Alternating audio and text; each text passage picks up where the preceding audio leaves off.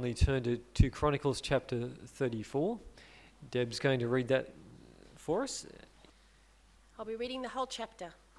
Second Chronicles chapter 34. In my Bible it's entitled Josiah's Reforms. Josiah was 8 years old when he became king, and he reigned in Jerusalem 31 years. He did what was right in the eyes of the Lord and followed the ways of his father David, not turning aside to the right or to the left. In the eighth year of his reign, while he was still young, he began to seek the God of his father David. In his twelfth year, he began to purge Judah and Jerusalem of high places, Asherah poles, and idols. Under his direction, the altars of the Baals were torn down. He cut to pieces the incense altars that were above them and smashed the Asherah poles and the idols.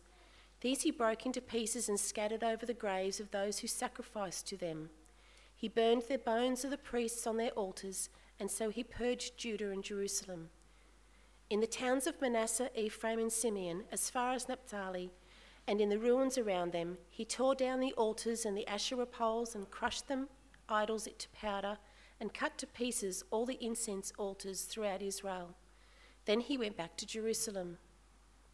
In the eighteenth year of Josiah's reign, to purify the land and the temple, he sent Shaphan the son of Azaliah and Maaseiah the ruler of the city with Joah the son of Joahaz the recorder to repair the temple of the Lord his God. They went to Hilkiah the high priest and gave him the money that had been brought into the temple of God, which the Levites, who were the gatekeepers, had collected from the people of Manasseh Ephraim, and the entire remnant of Israel, and from the people of Judah and Benjamin, and the inhabitants, inhabitants of Jerusalem. Then they entrusted it to the men appointed to supervise the work over the Lord's temple. These men paid the workers who repaired and restored the temple. They also gave money to the carpenters and the builders who purchased dressed stone and timber for joists and beams for the buildings that the kings of Judah had allowed to fall into ruin. The workers laboured faithfully. Over them, to direct them, were Jahath and Obadiah, Levites descended from Merari, and Zechariah and Meshullam, the descendants of Kohath. The Levites, all who were skilled in playing musical instruments, had charge over the labourers and supervisors, all the workers from job to job. Some of the Levites were secretaries, scribes, and gatekeepers. While they were bringing out the money that had been taken into the temple of the Lord, Hilkiah the priest found the book of the law of the Lord that had been given through Moses. Hilkiah said to Shaphan, the secretary, I have found the book of the law in the temple of the Lord. He gave it to Shaphan. Then Shaphan took the book to the king and reported to him, Your officials are doing everything that had been committed to them. They have paid out the money that was in the temple of the Lord and have entrusted it to the supervisors and workers. Then Shaphan the secretary informed the king, Hilkiah the priest had given me a book, and Shaphan read from it in the presence of the king. When the king heard the words of the law, he tore his robes. He gave these orders to Hilkiah, Ahikam, son of Shaphan, Abdon the son of Micah, Shaphan the secretary, and Asaiah the king's attendant. Go and inquire of the Lord for me and for the remnant of Israel and Judah about what is written in this book that has been found. Great is the Lord's anger that is poured out on us because those who have gone before us have not kept the word of the Lord. They have not acted in accordance with all that is written in this book.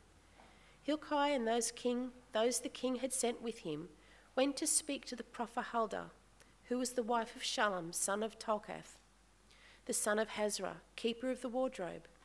She lived in Jerusalem in the new quarter. She said to them, This is what the Lord the God of Israel has said, Tell the man that you sent you to me, this is what the Lord says I am going to bring disaster on this place and its people. All the curses written in the book that has been read in the presence of the king of Judah, because they have forsaken me and burned incense to other gods and aroused my anger by all that their hands have made. My anger will be poured out on this place and will not be quenched. Tell the king of Judah who sent you to inquire of the Lord, this is what the Lord, the God of Israel, says concerning the words you heard. Because your heart was responsive, and you humbled yourself before God when you heard what he spoke against this place and its people, And because you humbled yourself before me and tore your robes and wept in my presence, I have heard you, declares the Lord. Now I will gather you to your ancestors, and you will be buried in peace. Your eyes will not see the disaster I am bring, going to bring on this place and on those who live here. So they took her answer back to the king. Then the king called together all the elders of Judah and Jerusalem, and he went up to the temple of the Lord with the people of Judah, the inhabitants of Jerusalem, the priests and the Levites, all the people from the least to the greatest. He read in their hearing all the words of the book of the covenant which had been found in the temple of the Lord.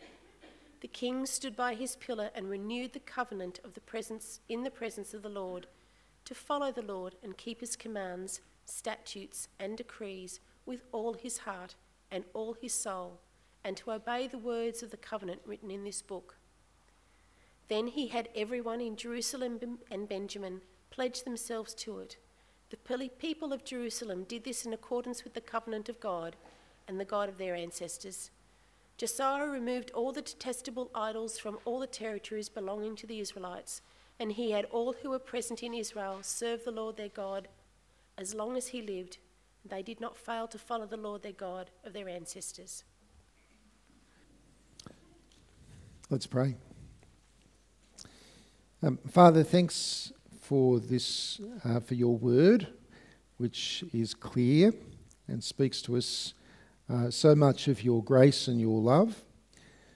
Father, we uh, pray that as we consider this passage of your working through your people uh, so many centuries ago, that uh, you would be working in our lives um, for your glory. In Jesus' name, Amen. In 1914, the Reverend Dr. Samuel Angus was appointed uh, to teach uh, theology and New Testament at St Andrew's College in Sydney University. And that was the college which trained uh, men to become Presbyterian ministers in New South Wales. uh, originally from Ireland, um, Samuel Angus's resume was impeccable uh, academically uh, and in terms of uh, experience, it was undoubtedly world class.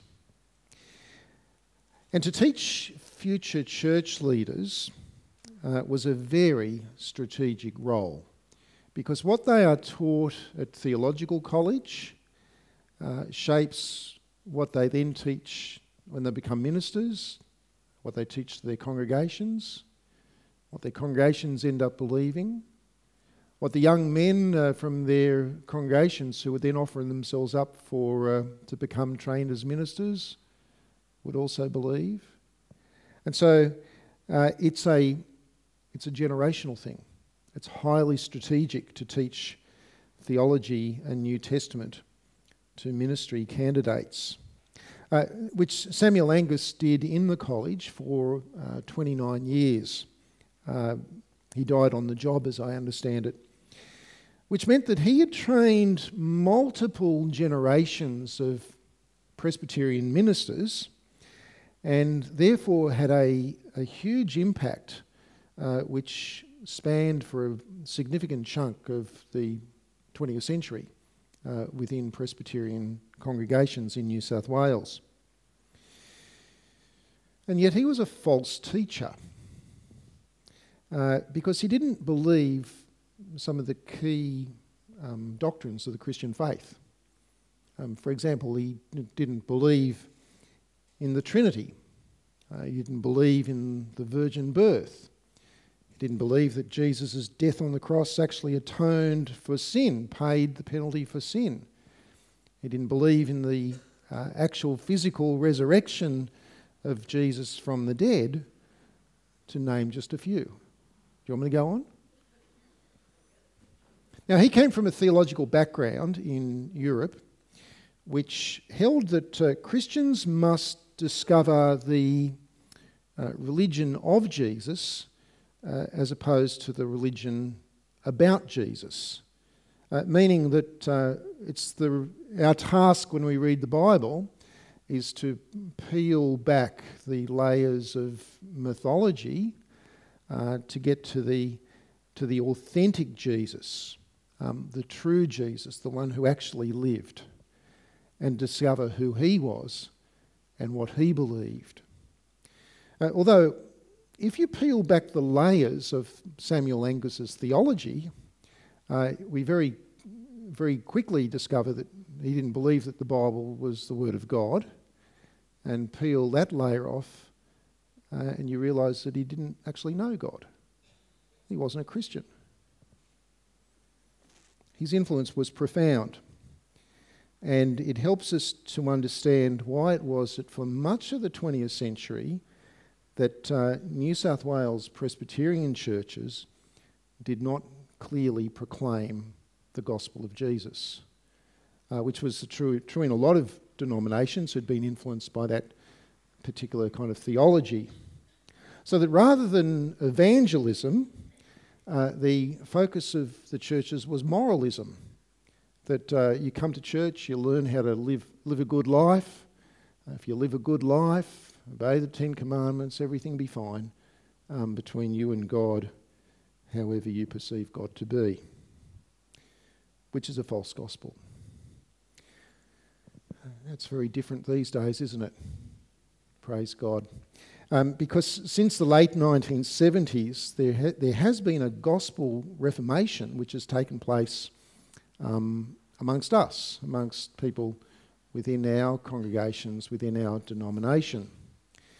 But if it's hard to understand or even to believe that things could have gotten that bad as what I've just described, we only need to look at the Bible, don't we? Because as we've been looking through 1 and 2 Samuel's, uh, 1 and 2 Chronicles, what we've seen is that, uh, is that Israel uh, and Judah had gone through significant periods in their history of apostasy, of, of unbelief. And yet they had all of the advantages. God had uh, specifically chosen them and, and had revealed himself to them. Um, God had uh, miraculously rescued them out of Egypt. Uh, God had made a, a, covenant with them that He would be their God, that they would be the, that God had made promises to them, that God had uh, blessed them in countless ways. And yet, despite all of that, in 2 Chronicles chapter 34, what is it that they're worshipping? Well, they're worshipping the god of Baal. They're worshipping the goddess Asherah. And they've, they've rejected God by doing so. And they're headed for judgment. Now, I want to, this is a bit depressing, isn't it?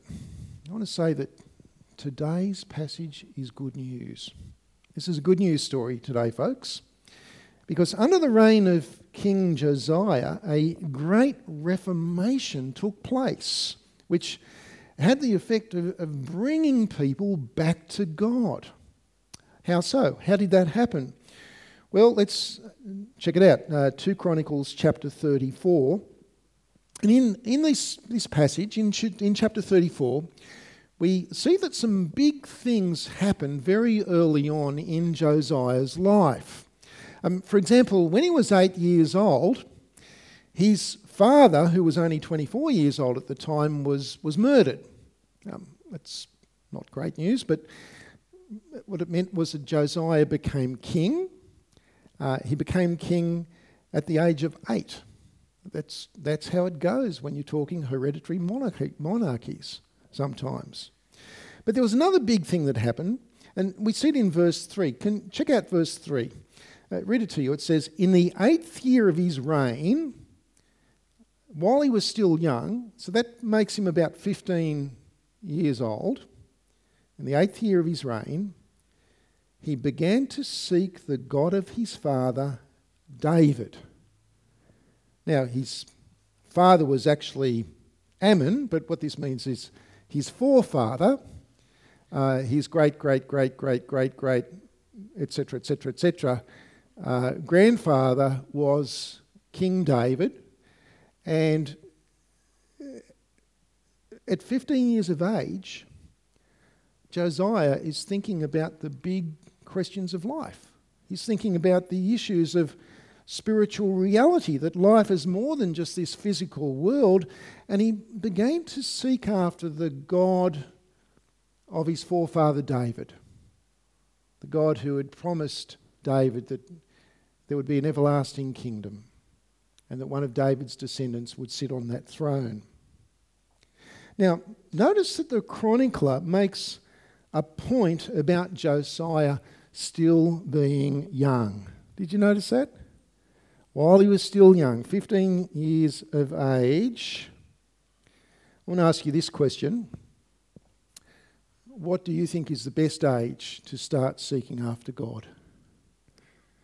I want to say now is the best age. Doesn't matter how old. You could be eight years old, you can be 88 years old, you can be anywhere in between. When's the best? Now. Do it. Do it. Seek after God now, because uh, he who seeks will find. Jesus promises that. If you don't know God, if you've been putting it off, then now is the age for you to do it. Don't put it off any longer. But what if you are still young? Uh, maybe you're a teenager like Josiah. I wonder if there's anyone here who's 15 years of age. You don't have to put up your hand. But what if you're still young then? Wow! You have got the opportunity to seek God, to know God, to obey God, to live with God for the rest of your life. For the rest of your life. So rather than turning to sin in order to try to establish your identity, to find out who you are, uh, and then suffer the consequences that go with that, you get to do it God's way from the very beginning and bear fruit for God for as long as you live. You don't have to waste your life you can start right now if you're young. It's a great opportunity. Just like Josiah, who only had to open his eyes to see that uh, the whole nation was a spiritual wasteland and that a, a great reformation would need, therefore, to take place. Now, of course, reformation is a matter of the heart. Reformation is a spiritual uh, contract between a person and God. It's, it's an individual thing. We all need to seek after God personally and to put our trust in Him. And uh, structures can't control that. But what Josiah as king could do was he could at least reform the structures so that they would not be a stumbling block for people getting to know God and that they would actually facilitate and enable people to know and to worship God. And therefore, two things needed to happen. One was negative, and the other one was positive. Let me talk about the negative first, because that's the first thing that comes up in the passage. Uh, in chapter 34, from verses 4 to 7, if you scan your eyes across that, Josiah needed to purge the nation of false worship. And so, under his direction, all of the Baal altars, all of the Asherah poles, anything to do with false worship was, was cut down, was chopped up, was torn to pieces and was crushed into powder. Now, he did the job properly, didn't he? Uh, he nothing was going to remain of this idolatry. I, I, I think it's smart to do that. You've got to, you've got to do the job completely. It's like this time of year, our swimming pool needs a bit more maintenance than what I've been putting into it over the last three or four months because I pulled the cover off it the other day, and guess what colour it is? It's green. It's green. And you, you, you guys probably do a better job than I. But I know that in killing off that algae, that killing 99% of it's not enough. Because what's that 1% going to do? It's going to grow. And how's it going to grow? Mathematicians amongst us? Exponentially. Exponential growth. And false worship in Israel and Judah was like that. Josiah knew he had to do the job properly. You don't want to, 99% doesn't cut it. Chop them down, cut them up, smash them to pieces, crush it to dust. That's the job he did. Good job, Josiah. And notice also that he didn't just limit this purging to the southern kingdom of Judah, where he was the king. Uh, the, the northern kingdom of Israel no longer existed. We saw that uh, the other week, that uh, God had allowed the Assyrians to come in to, uh, to invade, to take over, to take a lot of the people out, to leave some behind, to repopulate it with people from other nations. Uh, and so uh, Israel in the north was, was actually now in ruins, under Assyrian control, with only a remnant of God's people still there. And yet, see what Josiah did in verse 6. In verse 6, uh, he tore down uh, verse 6 and 7. I want to look at. Uh, in the towns of Manasseh, Ephraim, and Simeon, as far as Naphtali, and in the ruins around them, that's all up in the northern kingdom. He tore down the altars and the Asherah poles and crushed the idols to powder and cut to pieces all the incense altars throughout Israel, and then he went back to Jerusalem. Right?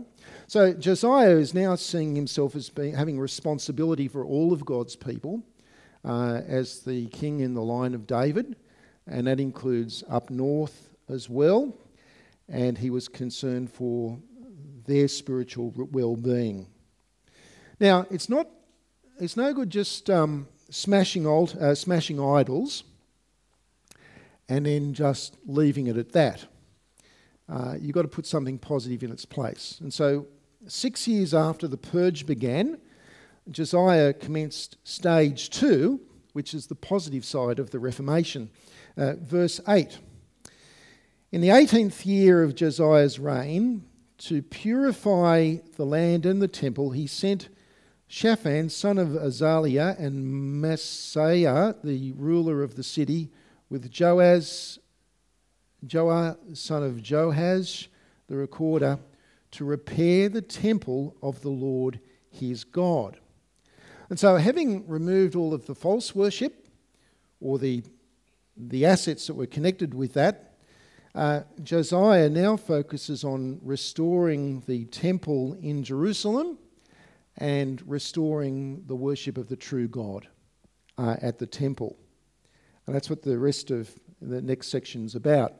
Now, he was a good leader. He delegated responsibility to reliable men whose names I can barely pronounce.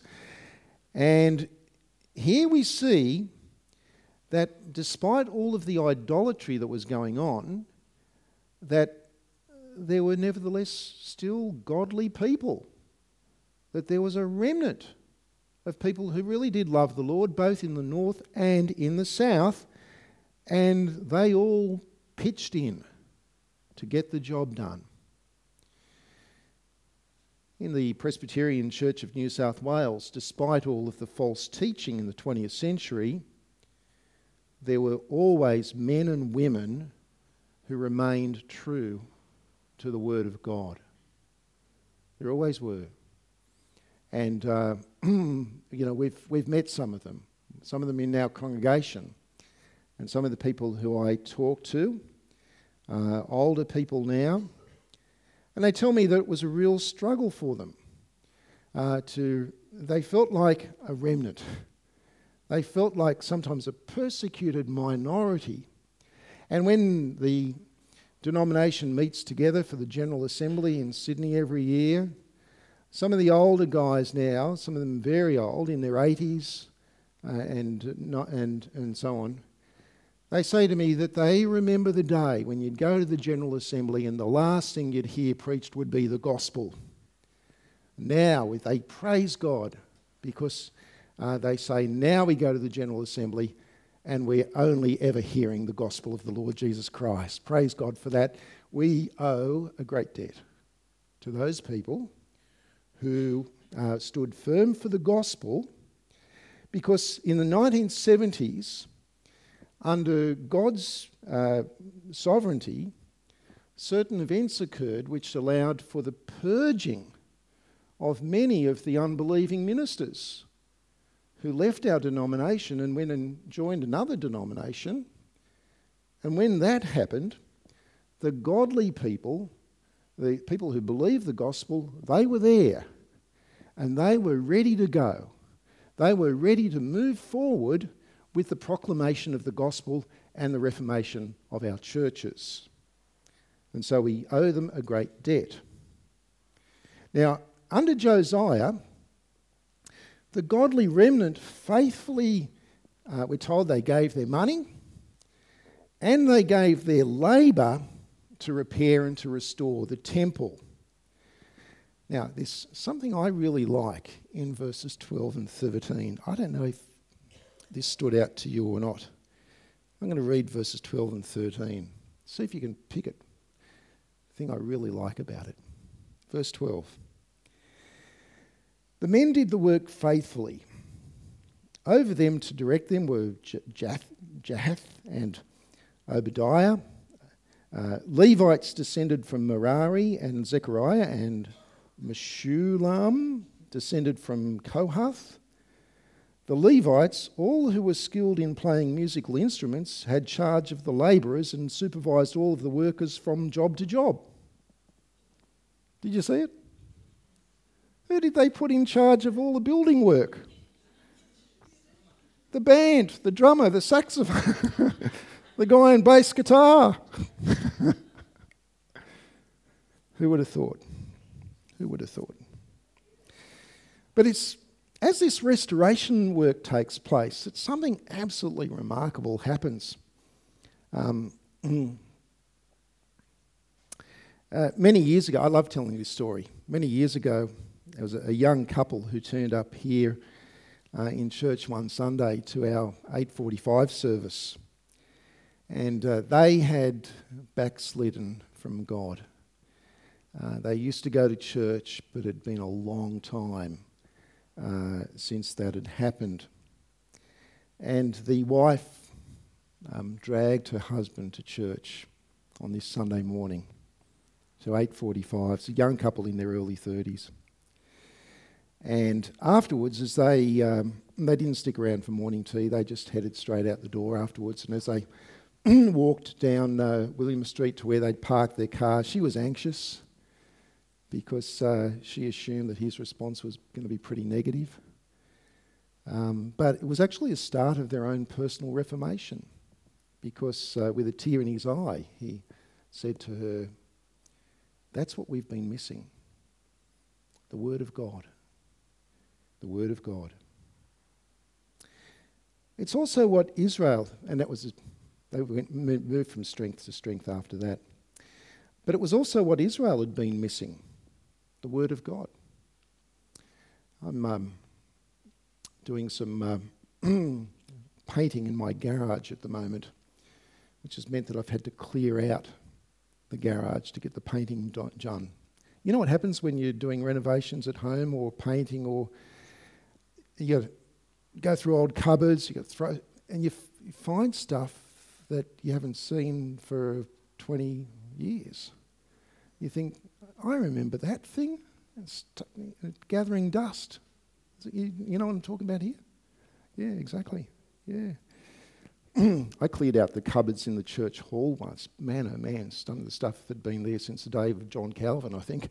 Um, but anyway, uh, here in the midst of renovating the temple, they found a scroll. Verse 14. While they were bringing out the money that had been taken into the temple of the Lord, Hilkiah the priest found the book of the law of the Lord that had been given through Moses. Wow. It was most likely Deuteronomy on a scroll. Um, a, a man named Shaphan took that dusty old scroll to Josiah the king and read it to him. I want you to notice Josiah's response because an ungodly king might have said, Well, let's just chuck it in the fire. In fact, next week, folks, uh, that happens, right? But not Josiah. In verse 14, in verse 19, rather, Josiah ripped his robes, which in the ancient world, that is a sign of a, symbol of utter distress to tear your robes. Why was he distressed?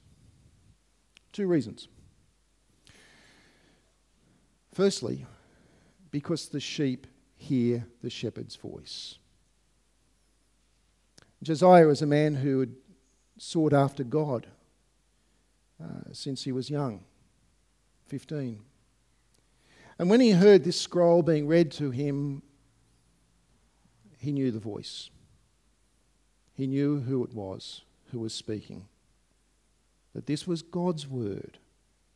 It resonated with his heart. And we know that experience, don't we? Because the word of, of God is the sword of the Spirit.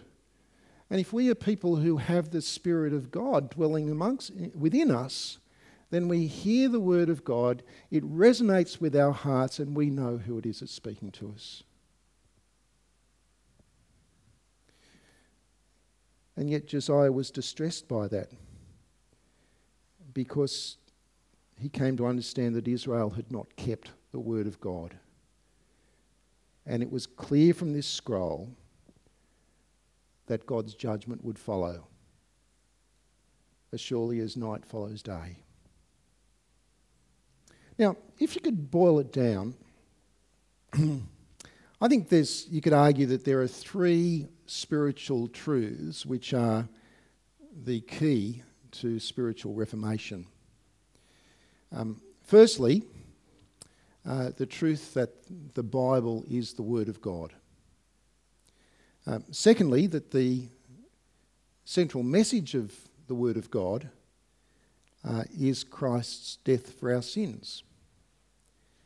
So that thirdly, God trusts, God forgives all those who trust in Christ's death, put their trust in Him. Now, in an Old Testament sense, Josiah was like that. Josiah, who in verse 22 now wanted to hear more from God, and because the, the Bible had not been um, established at that time, there's uh, God's people would go to the prophets to hear God's word directly. And so Josiah wanted to go to a prophet uh, for more explanation.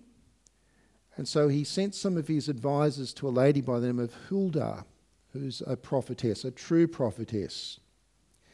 And it's in the response from the prophetess Huldah that we see the gospel in Old Testament form.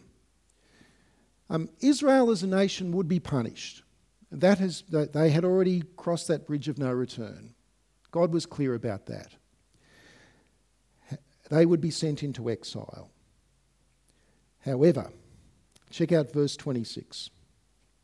So, chapter 34, verse 26. Mm, this is what Huldah says Tell the king of Judah who sent you to inquire of the Lord this is what the Lord, the God of Israel, says concerning the words you heard. Because your heart was responsive and you humbled yourself before God when you heard what he spoke against this place and its people, and because you humbled yourselves before me and tore your robes and wept in my presence, I've heard you, declares the Lord. Now I will gather you to your fathers and you will be buried in peace. Your eyes will not see all the disaster I'm going to bring on this place and on those who live here. eventually, God would allow the, the Babylonians to invade and to conquer Judah and uh, to take the people uh, out of the land and into exile. We learn that next week. But the point here is that this generation would be spared, that the judgment of God would pass over Josiah and Josiah's people because of a humble and responsive heart before God.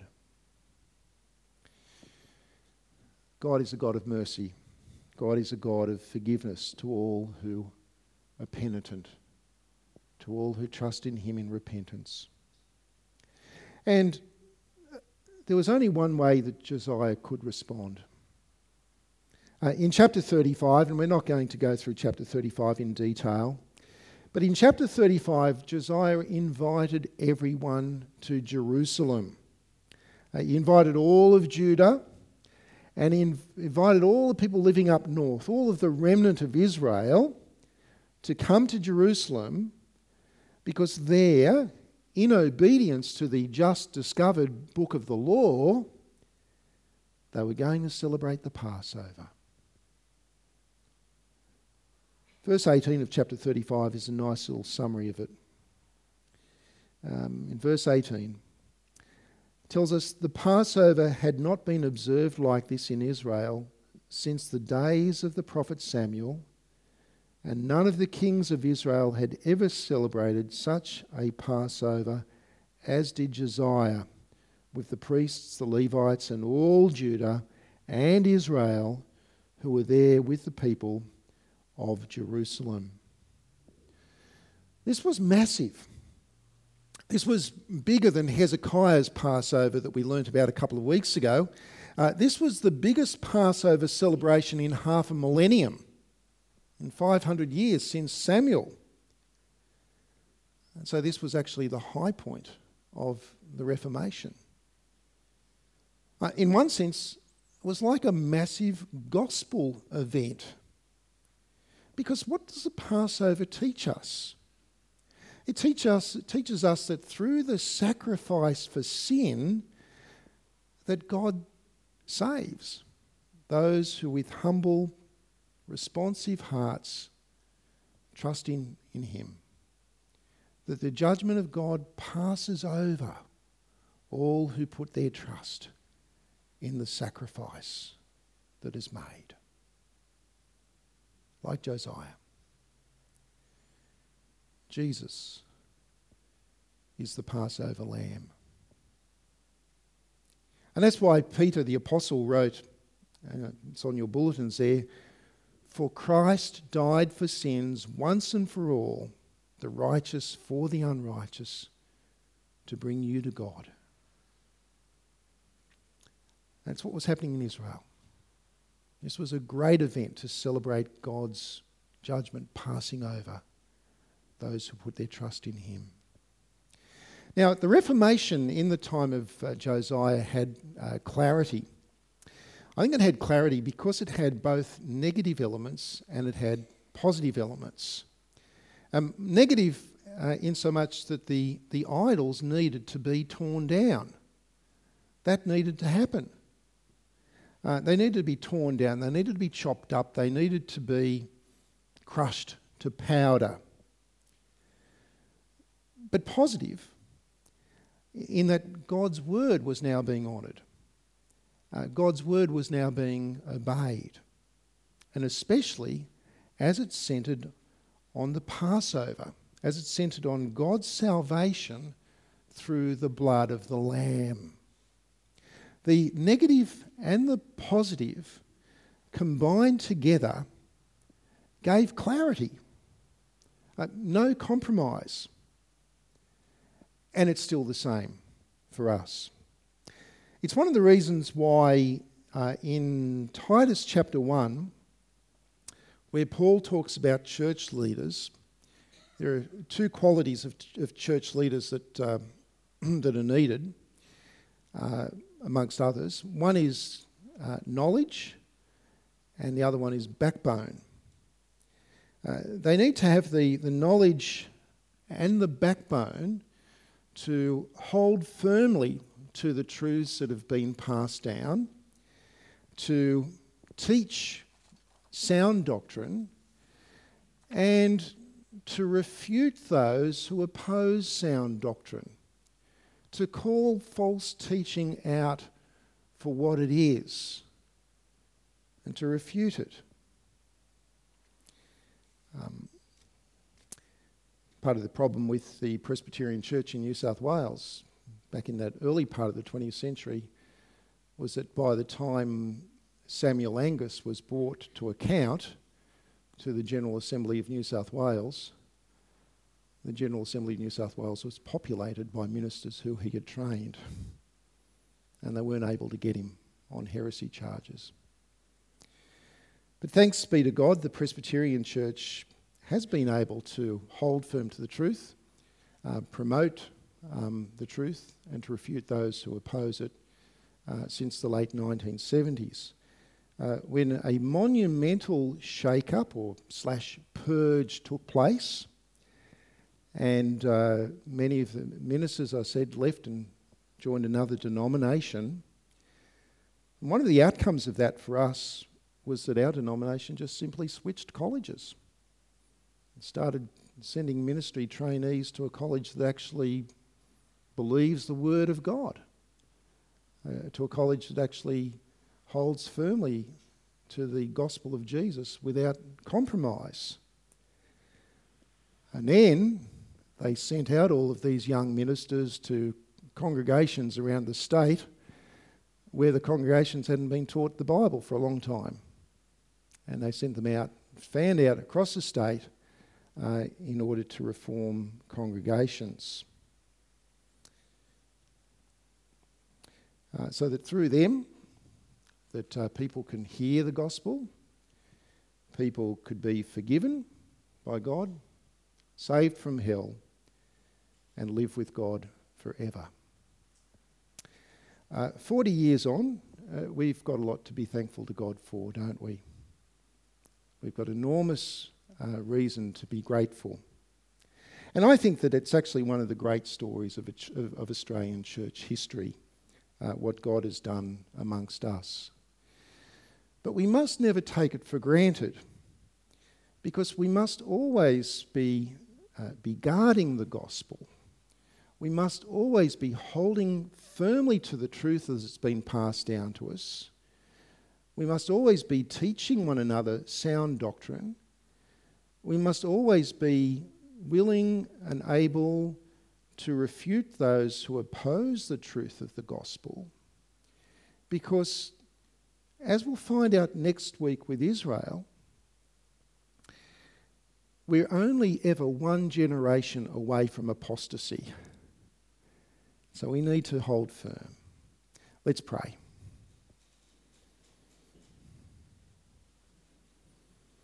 Father, we thank you for Josiah, who at such a young age sought after you. And we know that your word says that those who seek will find. We thank you for that. We pray for each one of us here that we wouldn't be those who just come to church without having a heart for you. Father, we pray that um, you would give us a humility of heart uh, a contrition of spirit, that we would be those who tremble at your word, uh, who fear your judgment, but who actually celebrate the Passover, that uh, your judgment will pass over us because of the Lamb that was slain on Calvary. Father, we pray that you would help us to be faithful to the gospel all our days. In Jesus' name. Amen.